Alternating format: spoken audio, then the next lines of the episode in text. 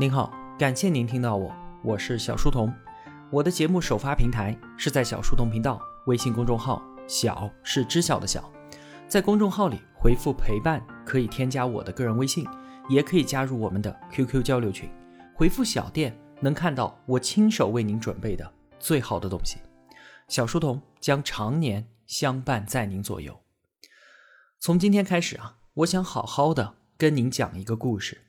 这个故事。来自于作者保罗·卡拉尼舍的生命笔记《当呼吸化为空气》这本书的书名啊，来自于17世纪英国诗人格莱威尔的诗句：“你在死亡中探究生命的意义，见证生前的呼吸化作死后的空气。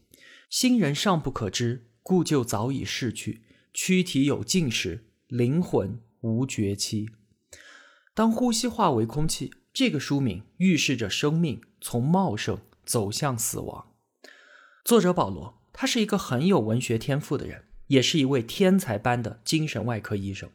斯坦福大学人体生物学学士、英语文学硕士、剑桥大学哲学硕士。他还以优异的成绩从耶鲁医学院毕业。在接受外科住院医生培训的期间啊。从事精神科学博士后的研究项目，获得了美国该领域的最高奖项。一年之后，他就要成为斯坦福医学院的外科教授了，并且主持自己的实验室。而就在这个时候，正值三十六岁的壮年，一切都在向着最光明的方向发展的时候，命运毫不留情地将他从即将抵达人生巅峰的路上推进了黑暗的深渊，被迫与死神同行。这一幕啊！宛如电影的戏剧般开场，而让人心碎的是，这样的故事却发生在一个真实的人身上。如果你觉得生活轻飘飘的，没有什么意义，那么这本书它就像一把振尺，让你重拾生命的重量。我不再做过多的剧透了，接下来的一段时间，就让我好好和你聊一聊这个关于生命和死亡的故事。在一间诊室里面。保罗和同样是医生的妻子 Lucy 正在仔细地看一份 CT 片子。CT 上显示，患者的肺上布满了数不清的肿瘤，一整片肺都被侵蚀，肺癌晚期，已经扩散的相当厉害了。保罗作为一名精神外科医生，像这样的片子，在过去六年中他看过几十套，而这次有些不一样，因为患者就是他自己。在过去一年的时间里，夫妻二人都一度怀疑保罗是不是得了癌症，但是他们也一直拒绝相信这是事实。在此期间，保罗的体重迅速下降，背脊开始剧烈的疼痛。有一次，他坐火车去见一位老朋友，可是，在车站剧烈的背疼让他倒地不起。车站的保安过来把他赶走，他强忍着疼痛，蹒跚着走出月台，也没有向任何人开口解释：“我得了绝症。”与此同时，因为保罗在全世界最为严格的医学专家门下接受着神经外科训练，当他回到家，妻子已经熟睡了，而第二天早上，妻子还没有起床，他就已经离开家去上班。两个人都处在事业上升期，而这样聚少离多的生活，让他们的婚姻也亮起了红灯。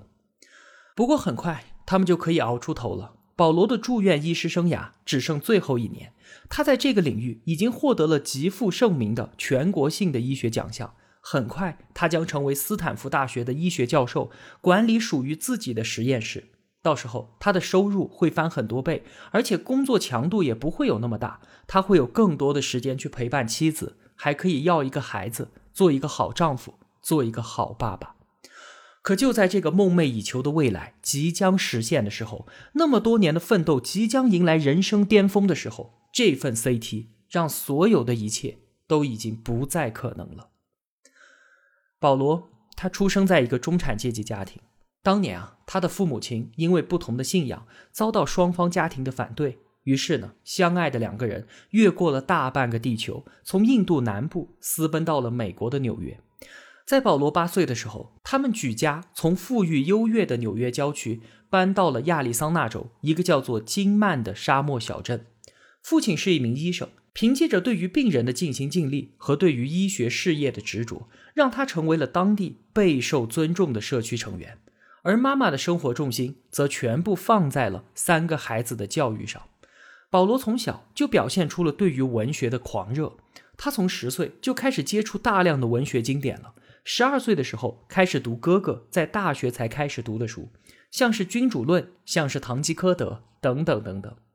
书籍对于保罗的影响非常的大，它直接影响了小保罗的三观形成。比方说，《美丽新世界》这本书就奠定了他初期的道德哲学，后来还成为了他大学论文的主题。快乐并非生命的意义。妈妈还担心保罗会在学校沾染毒品，但其实啊，吸毒对于他来说毫无吸引力，令他上瘾的一直都是那些文字在他眼前所展开的全新的世界。后来，这位文学青年如愿的去到了斯坦福大学读英语文学。在斯坦福，有一位女孩走进了他的生活，女孩送给他了一本书，这本书中一个漫不经心的假设，竟然影响了他此后的一生。书上说，思想不过是大脑运转的产物。这个假设颠覆了他此前对于世界的理解。文学确实是我们人类的一大财富和意义的来源，但是这一切的一切又来源于一个叫做大脑的器官。那又是什么在支配着这个文学的诞生之地呢？于是啊，在文学的课程之外，保罗开始学习生物和有关神经科学的课程。在大学的最后一年，神经学课程即将结束的时候，教授带他们去参观了一所专门接收遭受过重度脑损伤患者的疗养院。住在这里的人啊，好多都是因为小时候差一点被淹死所导致的脑损伤。照顾这些孩子当然是非常难的。孩子刚刚被送到这里的时候，家人们经常都会来看。可是慢慢的变成一周来一次，然后是几个月来一次，可能每年只有在病人生日的时候会象征性的来探望一下，而最后绝大多数家人都搬家了，似乎离得越远越好。听到这些啊，保罗表现得很生气，他觉得父母怎么能够抛弃自己的孩子呢？面对保罗的愤怒，教授显得很平静。他说：“有些时候，我觉得这些孩子其实死了还要更好些。”这让保罗对于大脑的理解增添了一个新的维度。我们生命的意义很大一部分都来源于人际关系，而大脑可以赋予我们建立关系、找寻意义的能力。但同时呢，它也可以破坏这种能力。一年之后，拿到了英语文学和人体生物学学位的保罗，也并没有过多的去考虑自己的工作和事业。他学习的动力都单纯的来源于求知欲。他迫切的想要知道，到底是什么让人们的生命充满了意义。文学是人们精神生活的最高境界，而神经系统科学则探索文学的诞生地——大脑最为优雅的规律。他将二者结合起来，完成了自己的硕士论文，拿到了英语文学硕士学位。但是这篇论文在文学领域却显得格格不入。文学的研究，他所关注的太多东西都太政治化了。而且是反科学的。在这个过程当中，他明确的意识到自己已经不再想继续文学研究了。而在医学中有更多他想要追求的东西。医学的实践能够让他去追寻严肃的生理哲学。相比于行动，之前的思考总是显得微不足道。于是保罗决定放下书本，弃文从医。在我看来啊，天才与凡人最根本的区别就在于是否有明确的目标。并且能够将其从愿望变成现实。保罗开始恶补化学、物理和那些必修的医学院预科课程之后，他如愿的把自己送进了耶鲁医学院。申请医学院的流程需要十八个月，而在这段时间里，保罗竟然还抽空跑到剑桥大学拿到了科学与哲学专业的学位。在耶鲁医学院第一次解剖尸体，保罗拿着锋利的手术刀从颈背一直割到腰部。这种感觉啊，不是割开皮肤，而像是拉开了一个非常顺滑的拉链，皮囊包裹之下，那些从来都不得见的筋骨展露无遗。这一刀是永生难忘的，一时间喜悦、恶心、沮丧和敬畏同时涌起，百感交集。在解剖室最初的几天，确实对于保罗的道德观造成了冲击。躺在他们面前的尸体都曾经是活生生的人。他打开尸体的胃，看到了其中还有两片没有消化的吗啡，这说明死者曾经在痛苦挣扎中死去，或许是孤单一人，手忙脚乱地抓着药品。再想想看，如果这些尸体的捐献者是我们的亲人呢？是我们的父母或者爷爷奶奶，结果被一群二十出头的医学生给大卸八块，你会作何感想呢？就像是有一位母亲捐献了自己的遗体，但是儿子接受不了，结果他把解剖到一半的尸体给要了回去。保罗说啊，如果是我，我也一样接受不了。他甚至有一次崩溃的哭了，不断的道歉，为自己解剖尸体。所带来的罪恶感道歉。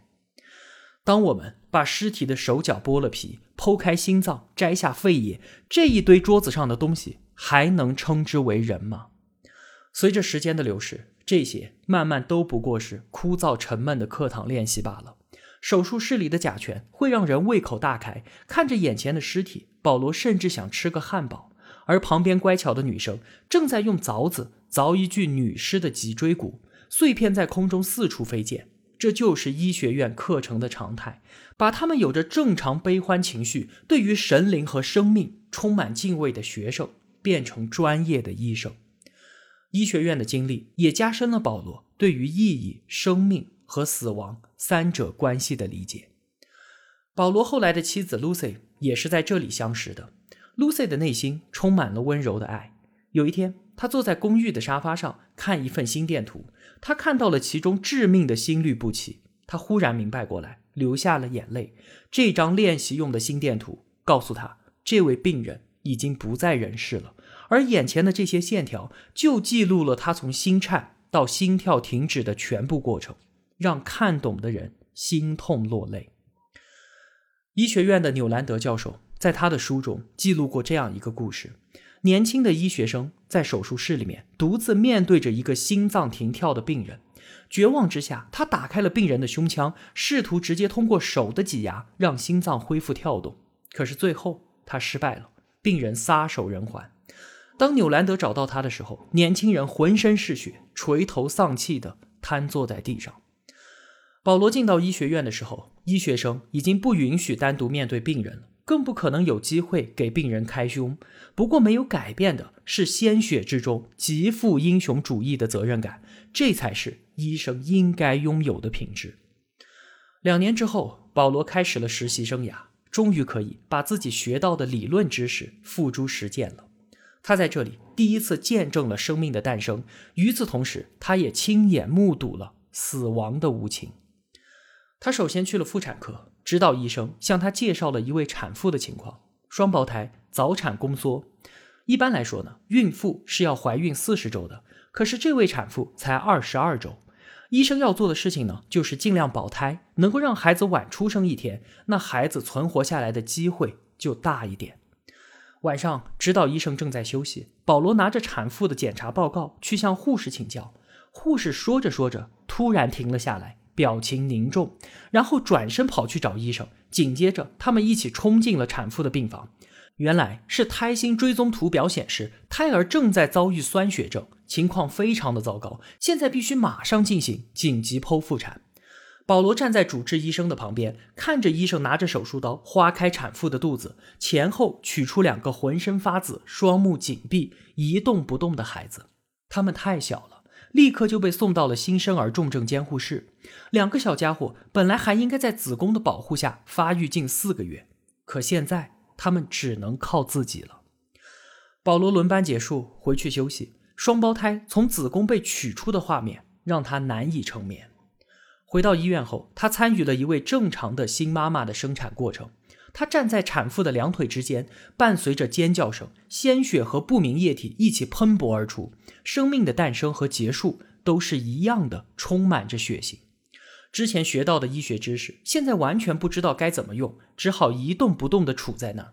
在医生的指导下，保罗帮助完成了接生。他第一次见证了新生命的降生。他愉快地走到等待室，把这个好消息告诉产妇的家人。一群人欢呼雀跃，相互拥抱，而他就像是一个伟大的先知，带来了胜利的消息。回到产房，他兴高采烈地问指导医生：“嘿，昨天的双胞胎怎么样了？”医生的脸色瞬间黯然下来。就在你接生的时候，他们两个都去世了。保罗瞬间崩溃，这你就受不了了。很多母亲明知道胎死腹中，依然选择经历分娩和生产，而双胞胎的妈妈至少还有过希望。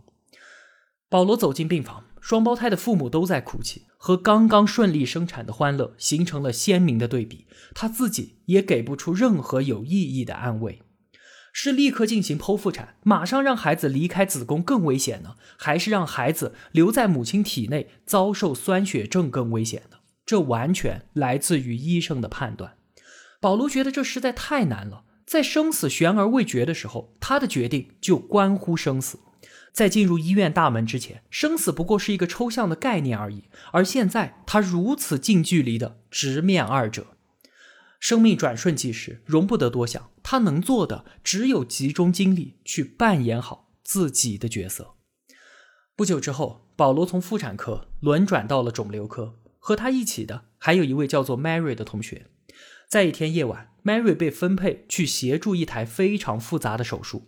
这一类手术啊，通常要进行九个小时以上。医学生就算只是旁观，都可以累到精疲力尽。而对于主刀医生来说呢，就更不用讲了。这是对于医生的终极考验。在做手术之前，要先进行一个检查。如果说癌细胞已经大面积扩散了，那么手术就毫无意义，可以取消。在检查的时候，Mary 在心里默默的祈祷：“我实在太累了，上帝啊，一定要有转移啊！”检查结果出来了。确实转移，手术取消了，但是这对于病人意味着最后的希望也消失了。Mary 先是松了一口气，紧接着她感觉到自己内心被愧疚侵蚀，痛苦不堪。她冲出手术室，跪在走廊上失声痛哭。从矛盾与挣扎中获得成长与蜕变，是每个医生的必经之路。内心要承受怎样的折磨，我们作为旁观者是永远无法感同身受的。接下来，保罗将开启自己的从医生涯。之后又会发生多少直击心灵的关于生死的故事呢？下期节目我们接着说。好了，今天的故事就先聊到这儿吧。一个人能走多远，关键在于与谁同行。我用跨越山海的一路相伴，希望得到您用金钱的称赞。小店里上了新的商品，愿生活中所有的美好都不被辜负。期待您的光临。我是小书童。我在小书童频道与您不见不散。